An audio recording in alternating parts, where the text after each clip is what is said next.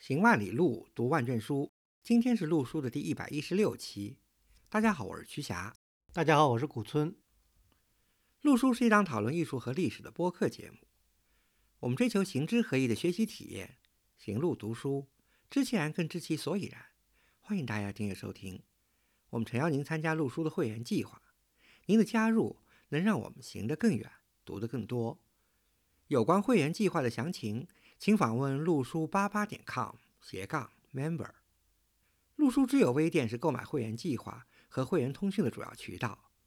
你也可以添加路书的微信号 artinstu 二零一八联系我们，a r t i n s i t u 二零一八，或者发邮件至路书八八八八 at outlook 点 com。呃，节目开始前呢，先给大家报告一个事情。就是呃，录书节目呢，新近制作了一套明信片，也算是周边文创产品吧。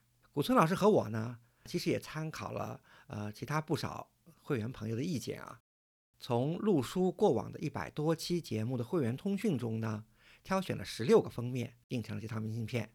印完以后看下效果呢，感觉还是挺精美的，也算是对过去五年来录书节目的一个回望吧。有感兴趣的听友呢，可以去微信的微店平台搜索“艺术录书”，在微店中购买。主播呢，感谢听友们的支持，也希望大家能喜欢这套明信片。今天我们这期节目呢，聊一聊北京。其实这个瞿霞，好多会员或者听众跟我们反映，就觉得好像我们这个录书节目对北京聊的并不多。以前聊过一些吧，确实数量上不是特别多吧？对。有这么点顾忌啊，因为北京呢其实是文物古迹很多，一个呢怕大家太熟悉，其实像故宫大家都很熟悉，呃，可能好多会员去的次数每年比我们还多，嗯，所以我们呢也不敢试水。今天呢我们斗胆啊，再聊聊这个北京的一些事情，呃，把时间再拨回到一百二十四年前，一百二十四年前啊，嗯，一八九八年。对，一八九八年发生了什么事情呢？我看一九零零年是庚子，对吧？一八九八年是戊戌，知道了，那就是戊戌戊戌变法嘛。对，一八九八年其实说起来呢，也是中影响中国近代史的很重要的一年。嗯嗯。那一年呢，发生了戊戌变法这件事情，大概是一八九八年的六月十一号，光绪皇帝呢发布了一个叫《明定国事诏》。准备呢，开始了后来历史上的所谓的百日维新。嗯，当然这次维新呢，没有达到任何实际的效果了，就是因为只有一百天就失败了。但是呢，在中国历史上呢，是留下了非常重要的一页，而且呢，还影响到了后面的后续的历史事件。比方，没有戊戌变法，也不会有一九零零年的庚子事变。嗯，没有庚子事变，也没有辛丑条约。对吧？没有辛丑条约，也没有后来好多什么各种各样的什么。对，以后又有反复嘛，新政又回来了，以后又有各种各样，最后到辛亥革命，等于清朝就是这么一步一步的走向了灭亡。对，大家可能也会有点疑问啊，这个戊戌变法啊跟我们一向这个陆书所讲的这个艺术啊、历史啊，或者是建筑啊有什么关系没有？这个呢，请这个各位客官呢，嗯，慢慢的听我们说。那我呢？先把这戊戌变法的一些，就是百日维新的一些关键点给大家说一说，然后呢，我们就揭开我们要说的这个谜底是什么。所谓百日嘛，就是光绪皇帝搞了这个明定国事诏以后推行新政了嘛。这个明定国事诏是从六月十一号开始的，就往后算一百天，就是到了九月份了，对吧？对，啊，很巧这个日子。我把这个一些 timeline 给大家说一下啊，就是大家知道这个有个九一八，对吧？那九一八是一九三一年的九一八，其实呢，在一八九八年从九一八开始，当然那时候呢，中国人还按照阴历算，那就是八月初三。又有几个关键的时间点，我给大家复述一下这个百日维新吧，或者是戊戌变法或者戊戌政变。九月十八号，农历八月初三。谭嗣同那天呢，夜访了袁世凯，劝说袁世凯包围颐和园，把这个慈禧拿掉，等于是搞兵谏了，对吧？对，嗯。九月十九号，八月初四，慈禧那天呢，从他长期居住的，因为他那时候撤联了嘛，归权于光绪嘛，嗯啊，他一直住在颐和园。那么九月十九号，八月初四那天呢，慈禧从颐和园呢回到了紫禁城旁边的西苑，就是现在中南海吧。嗯那一天呢，两位变法大家叫康梁呢跑了。刚开始九月十九号，九月二十号，八月初五，袁世凯呢从北京回到了他所驻扎的这个天津。他在天津练兵嘛，对吧？对嗯九月二十一号，八月初六，慈禧呢回到了中南海以后呢，就宣布训政，等于是夺权了。到了九月二十四号，八月初九，发布了上谕，抓拿谭嗣同等人。九月二十八号，也就是阴历的八月十三号，六君子以这个谭嗣同为为首了，对吧？嗯呃，在菜市口被杀害或者是就义。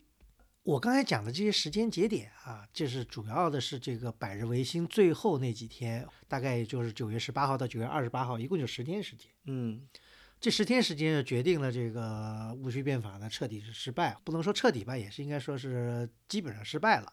这康梁跑了，对吧？其他六个人被杀。那么这个事情发生是一个非常大的一个历史事件。那么这个历史事件呢，我们要讲的是什么呢？是这个历史事件啊，有两个，呃，应该说是物证。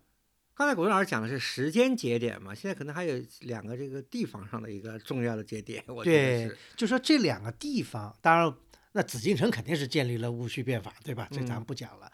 就有两个地方很有意思，为什么要讲这两个地方呢？因为这两个地方比较有代表性，不仅是有代表性，而且呢又是涉及到这个重大的历史事件，所以我们呢拿来讲一讲。就是京城啊，北京城啊，有两座佛寺，这两座佛寺呢是跟我们刚才所讲到的戊戌变法或者戊戌政变是有很重要的一个关联，是见证了戊戌变法的这个发生。这是许多事件的发生地吧？对嗯这两座佛寺，第一个很有名，或者是大家都知道的，就是谭嗣同夜访袁世凯的地点，就袁世凯所当时居住的法华寺。嗯，这里面有一个意思啊，很很有意思的一个事情啊，就大家知道李敖啊，就是很多年前写了部这个很有名的书，叫《法源寺》。嗯但是法源寺在主题也是讲这个戊戌变法这些事情，但它很有意思，我不知道它出于什么原因，它把这个就很重要的这个事情的发生就放到了法源寺。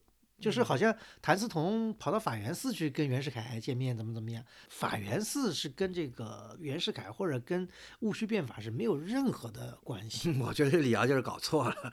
有可能啊法华寺啊，法华寺才是真正的见证了袁世凯跟谭嗣同的这个夜访的事情。